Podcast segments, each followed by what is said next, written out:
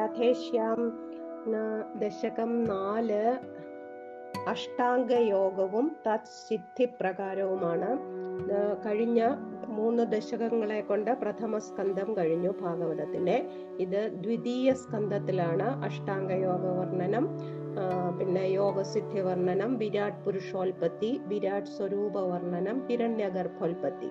ഇങ്ങനെ ഉള്ള നാല് ദശകങ്ങൾ ദ്വിതീയ സ്കന്ധത്തിനെ അടിസ്ഥാനമാക്കിയിട്ടുള്ളതാണ്. ഇതിൽ ശുഗൻ ശുഗ മഹർഷിയുടെ പരീക്ഷത്തിനോടുള്ള ഉപദേശം തുടങ്ങുന്നത് ദ്വിതീയ സ്കന്ധം മുതലാണ്. അങ്ങനെ പരീക്ഷത്തിനോട് തന്മയീഭാവം ഭാ- ആ, കോൾ- ഭാവനയായിൽ ഭാവനയിൽ നാരായണ ഭട്ടതിരിപ്പാടും ശ്രീ പരീക്ഷത്തിനോട് ഒരു തന്മയീഭാവം പ്രാപിച്ചിരിക്കുകയാണ്. എന്നിട്ട് ഭഗവാനെ സ്തുതിക്കാൻ ആരംഭിക്കുന്നത് ഈ ദശകം തൊട്ടാണ്. ഭാഗവതാർത്ഥ സംഗ്രഹം കൊണ്ട് ഭഗവാനെ സ്തുതിക്കാൻ ആരംഭിക്കുന്നത് ഈ ദശകം മുതലാണ്. കല്യതാം മമ കുരുഷ്വതാവതീം കല്യതേ ഭവതുപാസനം യയാ. സ്പഷ്ടമഷ്ടവിധയോഗചര്യയാ പുഷ്ടയാശു തവ തുഷ്ടിമാപ്നുയാം. അല്ലയോ വരദ അല്ലയോ വരം നൽകുന്ന ശ്രീ ഗുരുവായൂരപ്പ. യയാ ഭവതുപാസനം കല്യതേ മമ താവതീം കല്യതാം കുരുഷ്വ.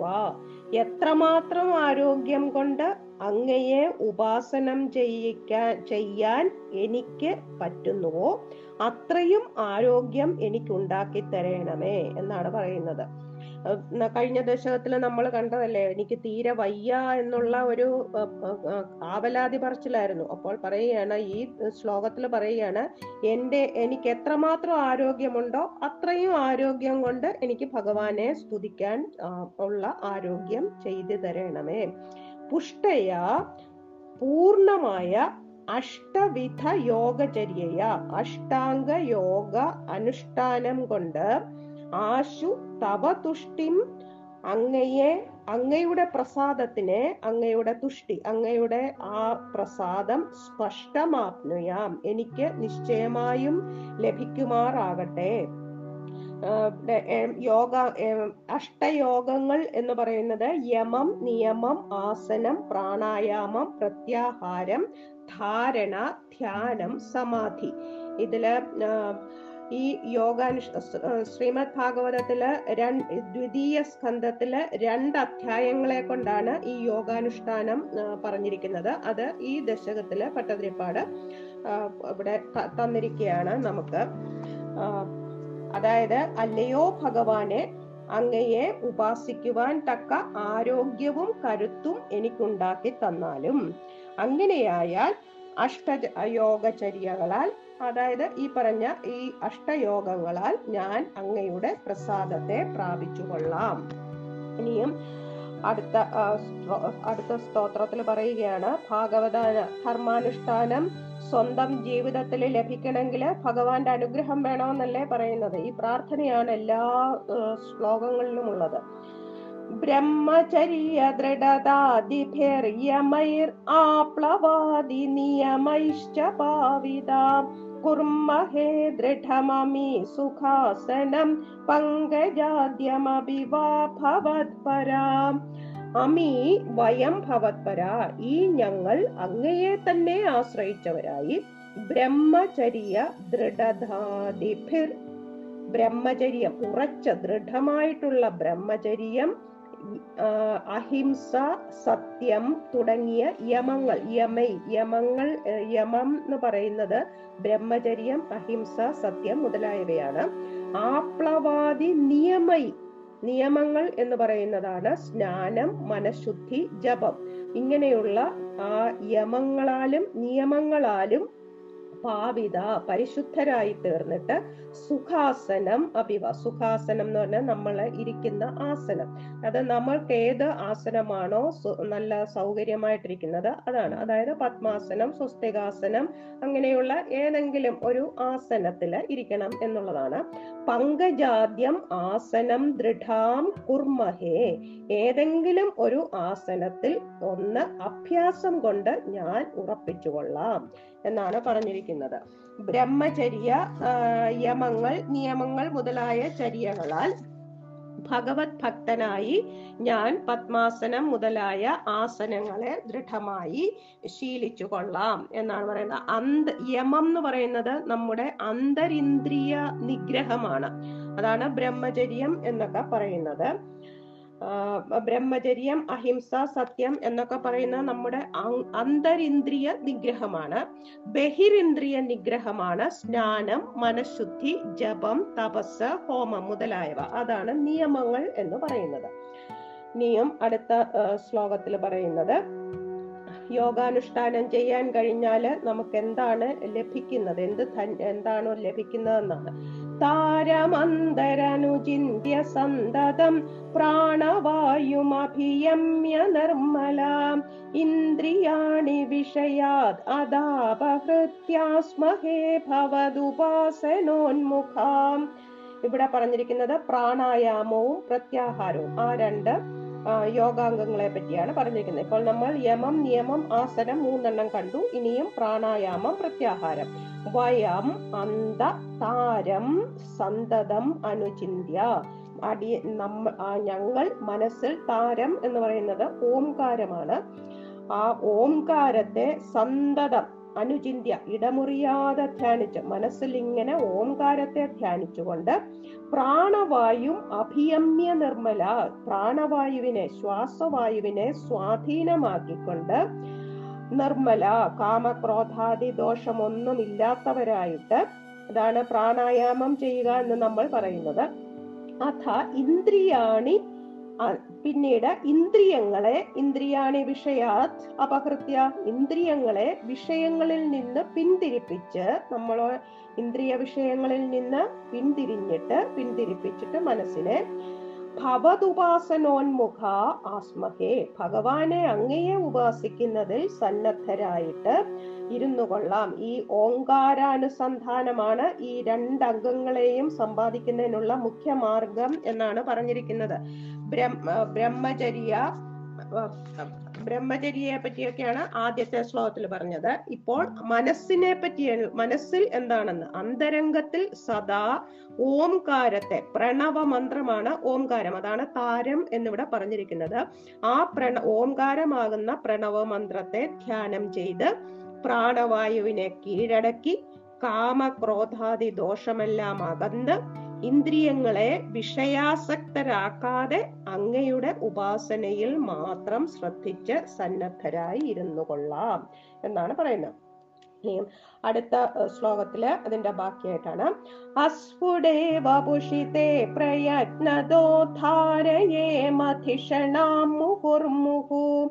തേന ഭക്തിരസമന്തരാർദ്രതാം ഉദ്വഹേമ ഭവദംഘ്രി ചിന്തകാം വയം തേ അസ്ഫുടേ വപുഷി. ഞങ്ങൾ അങ്ങയുടെ സ്പഷ്ടമല്ലാത്ത സ്വരൂപത്തിൽ പ്രയത്നത വളരെ ബുദ്ധിമുട്ടി പണിപ്പെട്ട ധിഷണ ബുദ്ധിയെ മുഹുധാരയേമ വീണ്ടും വീണ്ടും മുഹുർ വീണ്ടും വീണ്ടും ധാരയേമ ഉറപ്പിച്ചു നിർത്തിക്കൊള്ളാം. ഭവദംഘ്രി ചിന്തകാവയം ഭഗവാന്റെ തൃപ്പാദങ്ങളെ ചിന്തിക്കുന്ന ഞങ്ങൾ തേന ഭക്തിരസം അന്ത ആർദ്രതാം ച ഉദ്വഹേമ. ആ ധാരണാ പരിശീലനം കൊണ്ട് തന്നെ ഭക്തി ആനന്ദത്തെയും ഭക്തിരസം ഭക്ത്യാനന്ദത്തെയും അന്ത ആർദ്രത ഹൃദയ അന്ത ഹൃദയത്തിന്റെ ഹൃദയത്തിന്റെ ആർദ്രീഭാവത്തെയും പ്രാപിച്ചു കൊള്ളാം ഇവിടെ ധാരണ എന്നുള്ള യോഗാംഗമാണ് ഇവിടെ പ്രതിപാദിച്ചിരിക്കുന്നത്. അസ്പഷ്ടമായിരിക്കുന്ന അങ്ങയുടെ സ്വരൂപത്തിൽ. ഭഗവാന്റെ രൂപം അസ്പഷ്ടമാണ് പരമാത്മ സ്വരൂപൻ എന്ന് പറഞ്ഞാൽ നമുക്ക് സ്പഷ്ടമായിട്ട് ഒരു രൂപം നമ്മൾ നമുക്കറിയില്ല. അത് മഹാവിഷ്ണു എന്ന് പറഞ്ഞാൽ നമുക്കറിയാം. പക്ഷേ പരമാത്മ സ്വരൂപനായിരിക്കുന്ന അസ്പഷ്ട അങ്ങനെയുള്ള രൂപത്തിൽ അസ്പഷ്ടനായിരിക്കുന്ന അങ്ങയെ ഞങ്ങളുടെ ബുദ്ധിയെ ചഞ്ചലപ്പെടാതെ കഷ്ടപ്പെട്ട് അങ്ങയിൽ തന്നെ ഉറപ്പിച്ചു നിർത്താൻ ഞങ്ങൾക്ക് ശക്തി തരേണമേ എന്നാണ് പറയുന്നത്. ഭഗവാനിൽ ഉറ മനസ്സ് ഉറപ്പിച്ചു നിർത്താനുള്ള ശക്തി. അങ്ങയുടെ പാദങ്ങൾ ഭജിച്ച് ധാരണാ പരിശീലനം ചെയ്ത് ഭക്തിയും ആനന്ദവും ആർദ്രഭാവവും മനസ്സിന് ആർദ്രഭാവവും നേടാൻ കഴിയട്ടെ എന്ന് പറഞ്ഞിരിക്കുന്നു. ഇനിയും അടുത്തത് ഇപ്പോൾ ഇത്രയും ഈ ശ്ലോകം വരെ അപ്പോൾ ഭഗവാന്റെ രൂപം നമുക്കറിയില്ല എന്നുള്ള പക്ഷെ അടുത്ത ധ്യാന യോഗത്തിൽ നമുക്കത് മനസ്സിലാകുമെന്നാണ്.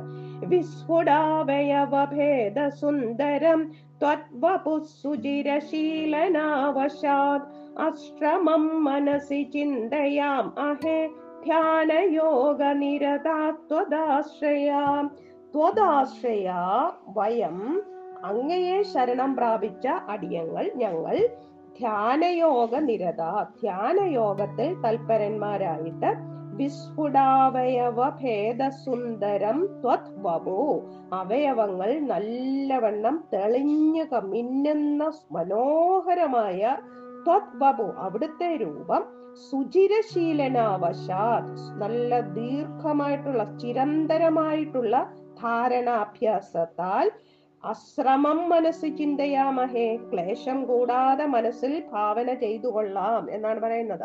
അതായത് നമുക്ക് ഇത്രയും ഈ യമം നിയമം ആസനം പ്രാണായാമം പ്രത്യാഹാരം ധാരണ ഇത്രയും കഴിയുമ്പോഴേക്കും നമ്മൾ ധ്യാനയോഗത്തിലാണ് അപ്പോൾ എത്തുന്നത്.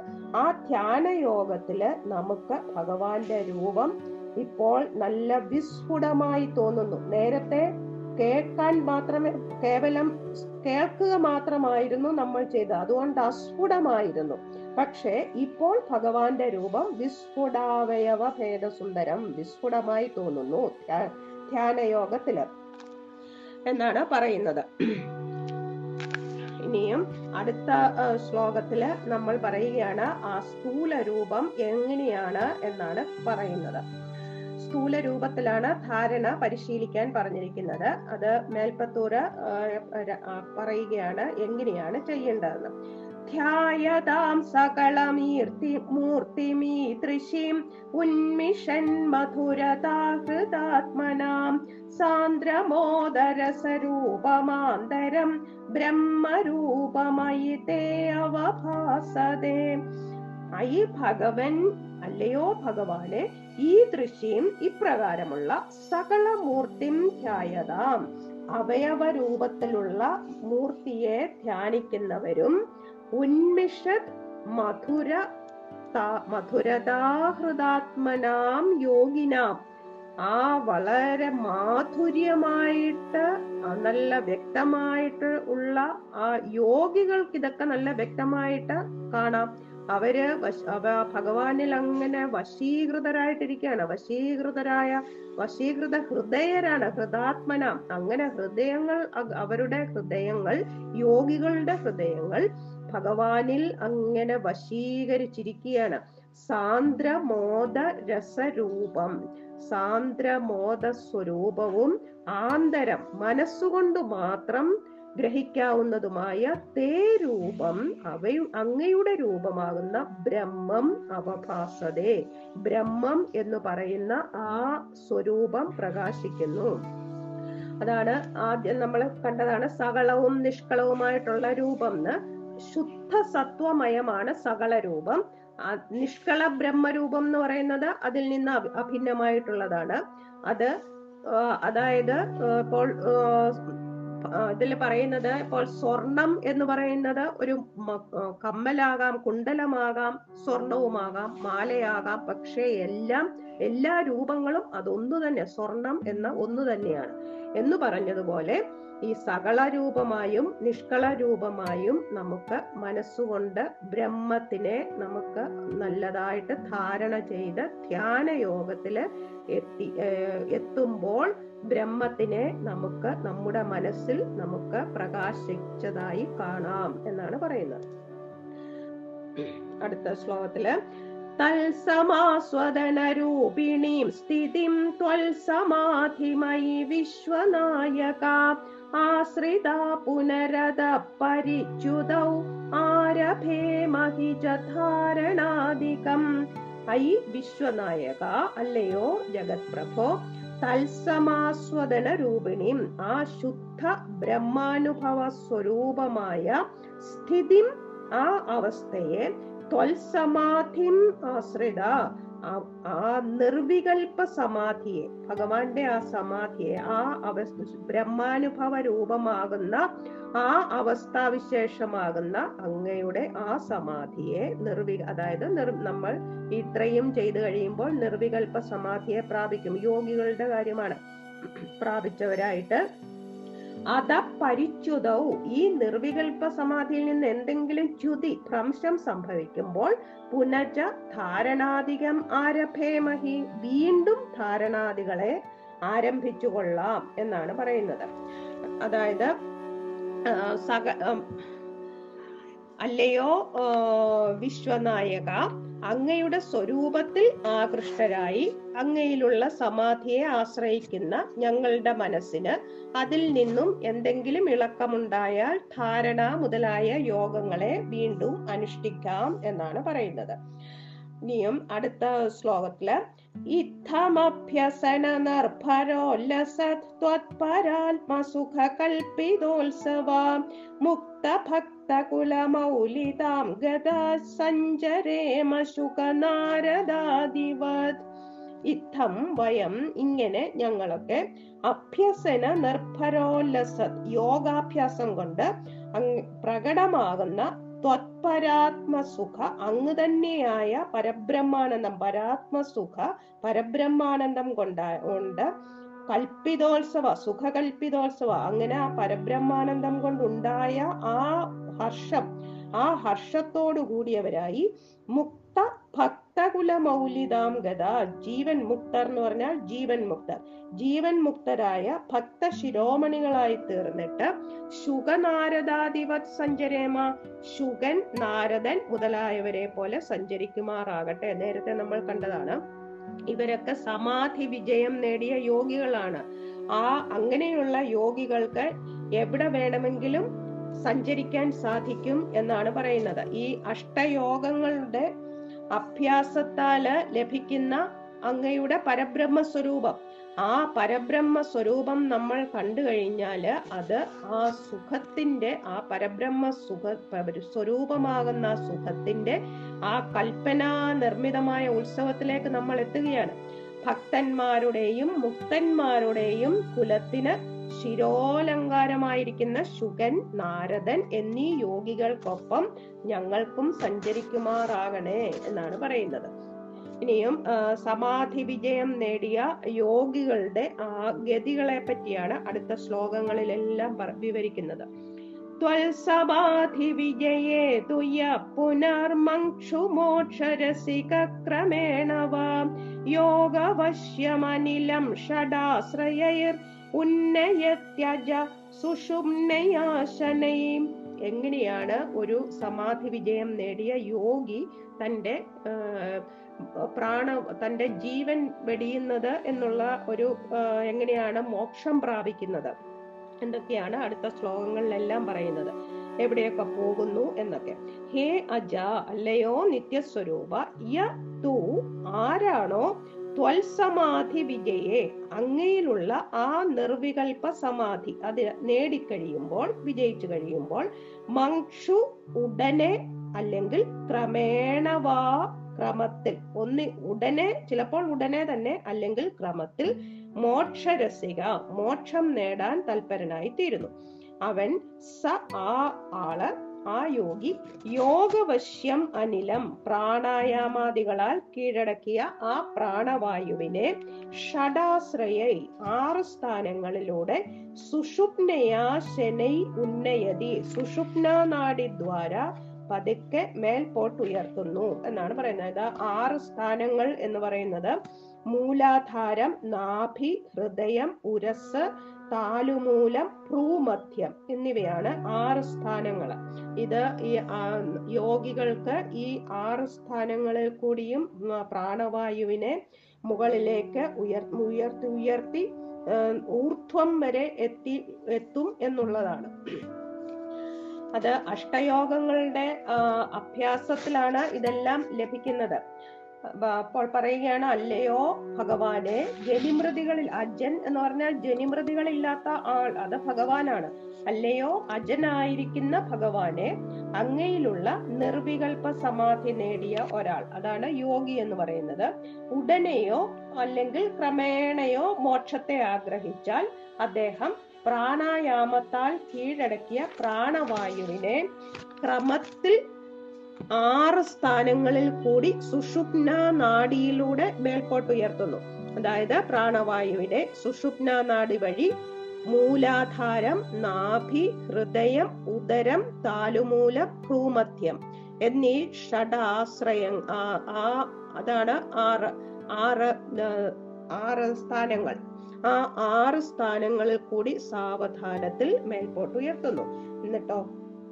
ലിംഗദേഹമഭിസന്ധ്യജന്നഥോ ലീയതേ ത്വയി പരേ നിരാഗ്രഹാം ഊർധ്വലോകകുതുകീതു മൂർധത സാർത്ഥമേവ കരണൈർനിരീയതേ.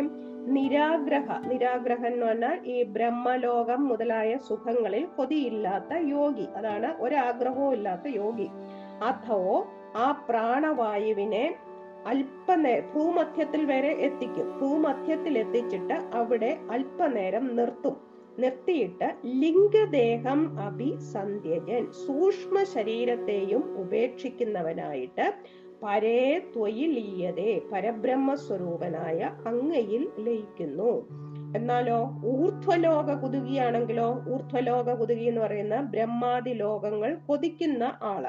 അങ്ങനെ കൊതിക്കുന്ന ആ ബ്രഹ്മാതി ലോകങ്ങൾ കൊതിക്കുന്ന ആ യോഗി മൂർധത മൂർധത എന്ന് പറഞ്ഞാൽ ബ്രഹ്മരന്ധ്രത്തിലൂടെ ആ മുകളിൽ കൂടി തന്നെ മൂർധാവിൽ കൂടി തന്നെ കരണൈ കരണൈ കരണങ്ങൾ എന്ന് പറയുന്നത് സൂക്ഷ്മ ശരീരമാണ്. സാർത്ഥം ഏവ നിരീയതേ. ആ ബ്രഹ്മരന്ധ്രത്തിലൂടെ സൂക്ഷ്മ ശരീരത്തോടു കൂടി തന്നെ നിർമ്മ നിർഗമിക്കുന്നു എന്നാണ് പറയുന്നത്. സൂക്ഷ്മ ശരീരം എന്ന് പറയുന്നത് പഞ്ചപ്രാണ മനോ ബുദ്ധി ദശേന്ദ്രിയ സമന്വിതം. അപഞ്ചീകൃത ഭൂതോത്ഥം സൂക്ഷ്മാംഗം ഭോഗസാധനം എന്നാണ് സൂക്ഷ്മ ശരീരത്തിന്റെ ലക്ഷണം എന്ന് പറയുന്നത്.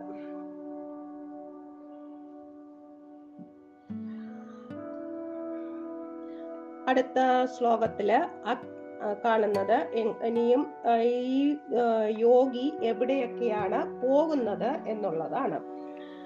അഗ്നിവാസര വളക്ഷ പക്ഷകൈർ ഉത്തരായണ ജുഷാജ ദൈവതൈ പ്രാപിതോ രവിപദം ഭവത്പരോ മോദവാൻ ധ്രുവപദാന്തമീയതേ. ഭഗ ഭഗവത് പര ഭഗവാനെ മുഖ്യമായി സേവിച്ച യോഗി അഗ്നി വാസര വളർച്ച പക്ഷകൈ അഗ്നി പകൽ സമയം ശുക്ലപക്ഷം ഇവയെ അധിഷ്ഠാനം ചെയ്യുന്നവയും ഉത്തരായണ ജുഷാജ. ഉത്തരായണ കാലാധിഷ്ഠിതങ്ങളും ആയ ദൈവതൈ. ആ ദേവതകളാൽ ഉത്തരായണ കാലത്തിലെ അധിഷ്ഠാന ദേവതകളാൽ രവിപദം പ്രാപിത സൂര്യലോകം പ്രാപിപ്പിക്കപ്പെട്ടവനായിട്ട് മോദവാൻ ദിവ്യാനന്ദം അനുഭവിക്കുന്നവനായിട്ട് ധ്രുവപദാന്തം ഈയതെ ധ്രുവലോക പര്യന്തം എത്തിച്ചേരുന്നു. ഈ അതാണ് കഴിഞ്ഞ ദശകത്തിൽ കഴിഞ്ഞ ശ്ലോകത്തിൽ പറഞ്ഞത്. വേറെ ഈ യോഗികൾക്ക് വേറെ ഒന്നിലും ഇച്ഛയില്ലല്ലോ. അതുകൊണ്ട് അവർ പ്രാണവായുവിനെ ഭൂമധ്യത്തിൽ നിർത്തി ശരീരത്തെ ത്യജിച്ചുകൊണ്ടാണ് പരമപുരുഷനായ അങ്ങയിൽ ലയിച്ചു ചേരുന്നത്. എന്നാലോ സ്വർഗലോകങ്ങളിൽ ജീവിക്കാൻ ആഗ്രഹമുള്ളയാൾ ചിത്തം ശരീര ഇന്ദ്രിയങ്ങൾ എന്നീ കരണങ്ങളോടുകൂടി അതാണ് സൂക്ഷ്മ ശരീരം എന്ന് പറയുന്നത്. മൂർധാവിൽ കൂടി ബഹിർഗമിക്കുന്നു. അതായത് പ്രാണവായുവിന്റെ ഭ്രൂമധ്യം വരെയുള്ള യാത്ര ഉടൻ മുക്തി കാക്ഷിക്കുന്ന ആളിനും ഊർധ്വലോക കുതുകി അതായത് ക്രമേണയുള്ള മുക്തി കാക്ഷിക്കുന്ന ആളിനും ഒരുപോലെയാണ്. രണ്ടുപേർക്കും ഭ്രൂമധ്യം വരെ. പക്ഷേ ഉടൻ മുക്തി കാക്ഷിക്കുന്ന യോഗി ഈ പ്രാണവായുവിനെ ഭ്രൂമധ്യത്തിൽ ഒരു മുഹൂർത്താർത്ഥ നേരം മാത്രം നിർത്തും പോലും. എന്നിട്ട് സ്ഥൂല സൂക്ഷ്മ ശരീരങ്ങളെ ഉപേക്ഷിച്ച് മൂർത്ത മൂർത്താവ് ഭേദിച്ച് തേജോരൂപിയായിട്ട് ഭഗവാനിൽ സായുജ്യം പ്രാപിക്കും. എന്നാൽ സ്വർഗലോകത്തിലെ ഭോഗാനുഭവങ്ങളിൽ താല്പര്യമുള്ള ആളാണെങ്കിലോ അതാണ് ഊർധ്വലോക കുതുകി എന്ന് പറയുന്നത്. ക്രമമുക്തൻ. അതായത് ആ ആ യോ ആളിന് ആ യോഗിക്ക് അല്ലെങ്കിൽ ആ അങ്ങനെ മുക്തി നേടുന്ന ആളിന് അല്പ സുഖങ്ങളൊക്കെ അനുഭവിക്കണം എന്ന് ആഗ്രഹമുണ്ട്. അതാണ് ക്രമമുക്തൻ. ആ- അങ്ങനെയുള്ള ആ ക്രമമുക്തനാകട്ടെ മൂർധാവ് ഭേദിക്കും. മൂർധാവ് ഭേദിച്ചിട്ട് ആ ദ്വാരത്തിൽ കൂടി പഞ്ചപ്രാണങ്ങളോടും ഏകാദശ ഇന്ദ്രിയങ്ങളോടും കൂടിയിരിക്കുന്ന അതാണ് ലിംഗദേഹം എന്ന് പറയുന്നത്. ആ ലിംഗദേഹത്തോടുകൂടി ഇഷ്ടാനുസരണം സകല ലോകങ്ങളിലും സഞ്ചരിക്കും എന്നാണ് പറയുന്നത്. അതാണ് ഇത് തമ്മിലുള്ള വ്യത്യാസം. ഈ ഊർധ്വലോക കുതുകിയും ഉടൻ മുക്തി കാക്ഷിക്കുന്ന ആളും അവർ തമ്മിലുള്ള വ്യത്യാസം ഇതാണ്. ഒരാൾ സൂക്ഷ്മ ശരീരത്തോടുകൂടി ഇങ്ങനെ സഞ്ച അതാണ് ഈ പഞ്ചപ്രാണങ്ങളും ഏകാദശ ഇന്ദ്രിയങ്ങളോടും കൂടിയിരിക്കുന്ന ആ ലിംഗദേഹം അതോടുകൂടി സകല ലോകങ്ങളിലും സഞ്ചരിക്കും. അതല്ല യോഗിക്ക് മുക്തി വേണമെന്ന് മുക്തി ആഗ്രഹിക്കുന്ന യോഗി ആ സ്ഥൂല സൂക്ഷ്മ ശരീരങ്ങളെ എല്ലാം ഉപേക്ഷിച്ചിട്ടാണ് ഭഗവാന്റെ അടുത്ത് സായുജ്യം പ്രാപിക്കുന്നത്. എന്നിട്ടോ ഈ ക്രമമുക്തൻ കടന്നു പോകുന്ന അതായത് ഈ ഏക ഈ ഇന്ദ്രിയ ലിംഗദേഹത്തോടു കൂടിയ ആ ക്രമമുക്തൻ കടന്നു പോകുന്ന ലോകങ്ങളെ പറ്റിയാണ് ഇപ്പോൾ നമ്മൾ കണ്ടത്. അഗ്നി വാസരം. വാസരം എന്ന് പറയുന്ന ദിവസം വെളുത്ത പക്ഷം അതാണ് പകൽ അഗ്നി പകൽ സമയം ശുക്ലപക്ഷം. ശുക്ലപക്ഷം എന്ന് പറയുന്ന വെളുത്ത പക്ഷമാണ് ഉത്തരായണം. ഈ ഇവകളുടെ എല്ലാം അധിഷ്ഠാന ദേവതകൾ ഈ ഭഗവന്റെ ഭഗവത് ഭക്തനെ സൂര്യലോകത്തിൽ എത്തിക്കും ആദ്യം. അത് കഴിഞ്ഞിട്ട് അവിടെ ദേവഭോഗങ്ങളൊക്കെ അനുഭവിച്ച് മതി വരുമ്പോൾ ആ യോഗിയെ ധ്രുവലോകത്തിലേക്ക് ആക്കുന്നു എന്നാണ് പറഞ്ഞത്. ഇനി അവിടെ ചെന്നിട്ടോ എന്താണെന്നുള്ളത് അടുത്ത ശ്ലോകത്തിൽ. ആസ്തിതോഥ മഹരാലയേ യഥാ ശേഷവക്ത്രദഹനോഷ്മണാർദ്യതേ ഈയതേ ഭവതുപാശ്രയസ്തദാ വേധസപ്പദമദപുരൈവ വാം അഥ മഹരാലയെ ആസ്ഥിത ധ്രുവപദത്തിൽ വരെ എത്തി. അത് കഴിഞ്ഞിട്ട് അത് കഴിഞ്ഞിട്ട് മഹരാലയെ മഹർ ലോകത്തിൽ ആസ്ഥിത സുഖമായി വസിക്കും. യഥാ എപ്പോൾ ശേഷവക്ത്രൻ ശേഷൻ അനന്തനാണ്. ശേഷവക്ത്രൻ അനന്തന്റെ മുഖത്തിൽ നിന്ന് ദഹനോഷ്മണ അർദ്ധ്യതേ. അനന്തന്റെ മുഖത്തിൽ നിന്നുയരുന്ന ആ അഗ്നിയുടെ ചൂടിനാൽ പീഡിപ്പിക്കപ്പെടുന്നുവോ? തഥാ ഭവതുപാശ്രയ അപ്പോൾ അങ്ങയെ തന്നെ ശരണം പ്രാപിച്ചിട്ട് വേദസ പദമീയതേ. അങ്ങയെ തന്നെ ശരണം പ്രാപിച്ച് ഈ ബ്രഹ്മലോകം പ്രാപിക്കുന്നു. വാ അത പുരാ ഏവ വേദസ പദമീയത്. ചിലപ്പോൾ ഈ ശേഷ ഈ ശേഷവദനാഗ്നി പീഡയ്ക്ക് മുമ്പ് തന്നെ ബ്രഹ്മലോകത്തെ പ്രാപിക്കുന്നുണ്ട് എന്നും പറയുകയാണ്. അതായത് ധ്രുവലോകത്തിൽ നിന്ന് ഭഗവാൻ ഭക്തൻ പിന്നീട് മഹർലോകത്തിൽ ഈ മഹർലോകത്തിലാണ് യോഗികൾ ഉള്ളത് ആ മഹർലോകത്തിൽ യോഗികളോടുകൂടി സുഖമായി വസിക്കുന്നു. അവിടെ വസിക്കുന്ന അപ്പോൾ അവിടെ ഭഗവാന്റെ സേവകനായ അനന്തനുണ്ട്.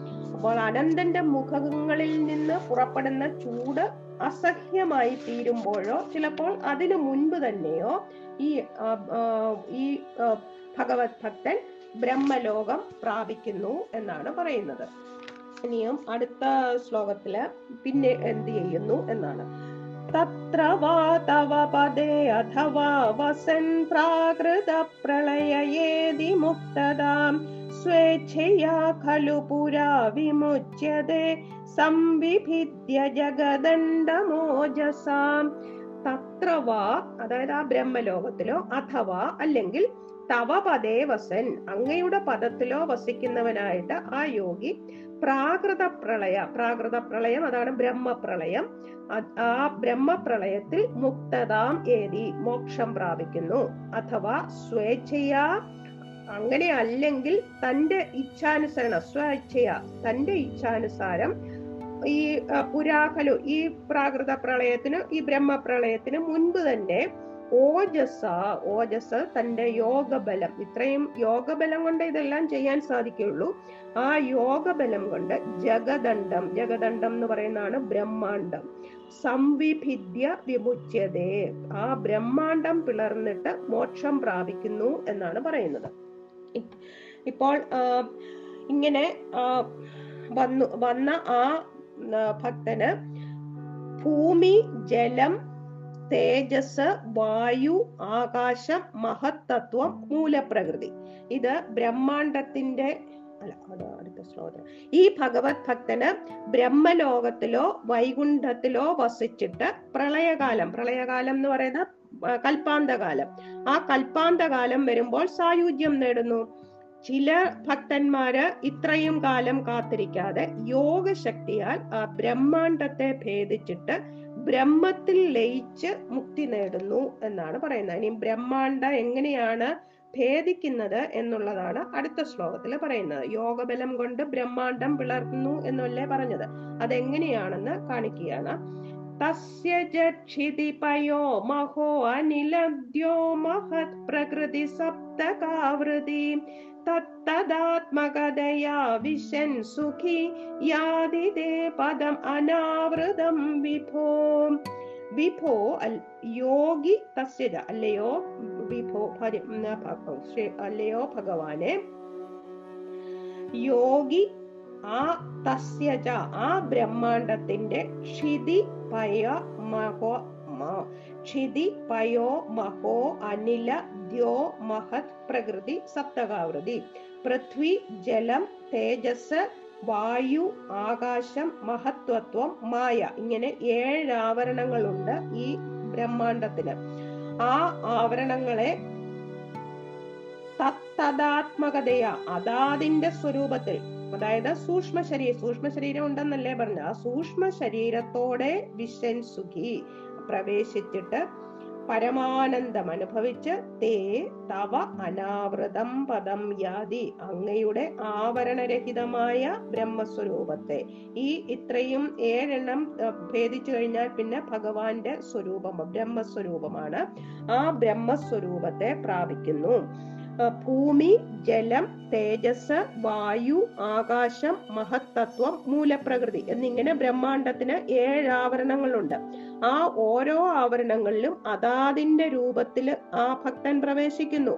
ആ സൂക്ഷ്മദേഹത്തിൽ ആ സൂക്ഷ്മദേഹമായിട്ട് ഈ ആനന്ദമെല്ലാം ഓരോന്നിലുമുള്ള ആനന്ദമെല്ലാം അനുഭവിച്ചിട്ട് യാതൊരു ചുറ്റു ആവരണങ്ങളൊന്നുമില്ലാത്ത അങ്ങയുടെ ബ്രഹ്മരൂപത്തിലേക്ക് ആ യോഗി വിലയം പ്രാപിക്കുന്നു. ഇനിയും അടുത്തതിലോ? ആ, ഭഗവാൻ രക്ഷിക്കണേ എന്ന് പറഞ്ഞിട്ട് ഈ ശ്ലോകം ഈ ദശകം അവസാനിപ്പിക്കുകയാണ്. അർച്ചിരാദിഗതിമീദൃശീം വ്രജൻ വിച്യുതിം ന ഭജതേ ജഗത്പദേ സച്ചിദാത്മക ഭവദ്ഗുണോദയാൻ ഉച്ചരന്തം അനിലേശ പാഹി മാം അല്ലയോ ജഗദീശ്വര? ഹേ ജഗത്പദേ ഈ ദൃശ്യം ഇപ്രകാരമുള്ള അർച്ചിരാതിഗതിയും വ്രജൻ. അങ്ങനെ തേജ തേജസ്സുള്ള ആ ലോകത്തിന്റെ ആ ലോകാധിഗതിയെ അർച്ചിരാധിഗതിയും ആ ലോകഗതിയെ പ്രാപിക്കുന്നവനായ ആ യോഗി വ്രജൻ ആ യോഗി വിച്യുതിം ന ഭജതേ പുനരാവൃത്തിയെ പ്രാപിക്കുന്നില്ല വീണ്ടും ജനിക്കുന്നില്ല. സച്ചിദാത്മക അല്ലയോ സത് ചിത് ആനന്ദ സ്വരൂപനായ അനിലേശ ശ്രീ ഗുരുവായൂരപ്പ ഭവത് ഗുണോദയാൻ അങ്ങയുടെ ഗുണങ്ങളെ ആ ഗുണോത്കർഷങ്ങളെ ഉച്ചരന്തം മാമ്പാഹി കീർത്തനം ചെയ്യുന്ന അടിയനെ രക്ഷിക്കണമേ എന്ന് പറയുകയാണ് ഭട്ടതിരിപ്പാട്. അങ്ങനെ സ്മരണവും കീർത്തനവും എല്ലാമായിട്ട് പറഞ്ഞ് ഈ ദ്വിതീയാധ്യായത്തിൽ തുടങ്ങിയത്. ഇത് ആ യോഗാനുഷ്ഠാനങ്ങളെ പറ്റിയൊക്കെ പറഞ്ഞ് നിർത്തിയിരിക്കുകയാണ് ഈ ദശകത്തിൽ അങ്ങനെ അഗ്നി മുതലായ ഗതികളിലൂടെ സായുജ്യപ്രാപ്തി നേടുന്നവന് പിന്നെ പുനർജന്മം ഉണ്ടാകുന്നില്ല എന്നാണ് പറഞ്ഞിരിക്കുന്നത്. യോഗികൾക്കാണ് ഇതെല്ലാം സാധിക്കുക എന്നാണ് നമുക്ക് മനസ്സിലാക്കാൻ പറ്റുന്നത്. അല്ലയോ സച്ചിദാനന്ദ രൂപമായ ഗുരുവായൂരപ്പ അങ്ങയുടെ ഗുണഗണങ്ങളെ ഉച്ചൈസ്തരം പ്രകീർത്തിക്കുന്ന എന്നെ രോഗാദി ദുരിതങ്ങൾ അകറ്റി രക്ഷിക്കണമേ എന്ന് പറഞ്ഞ് അവസാനിപ്പിച്ചിരിക്കുകയാണ്. സർവത്ര ഗോവിന്ദ നാമ സങ്കീർത്തനം ഗോവിന്ദ ഗോവിന്ദ.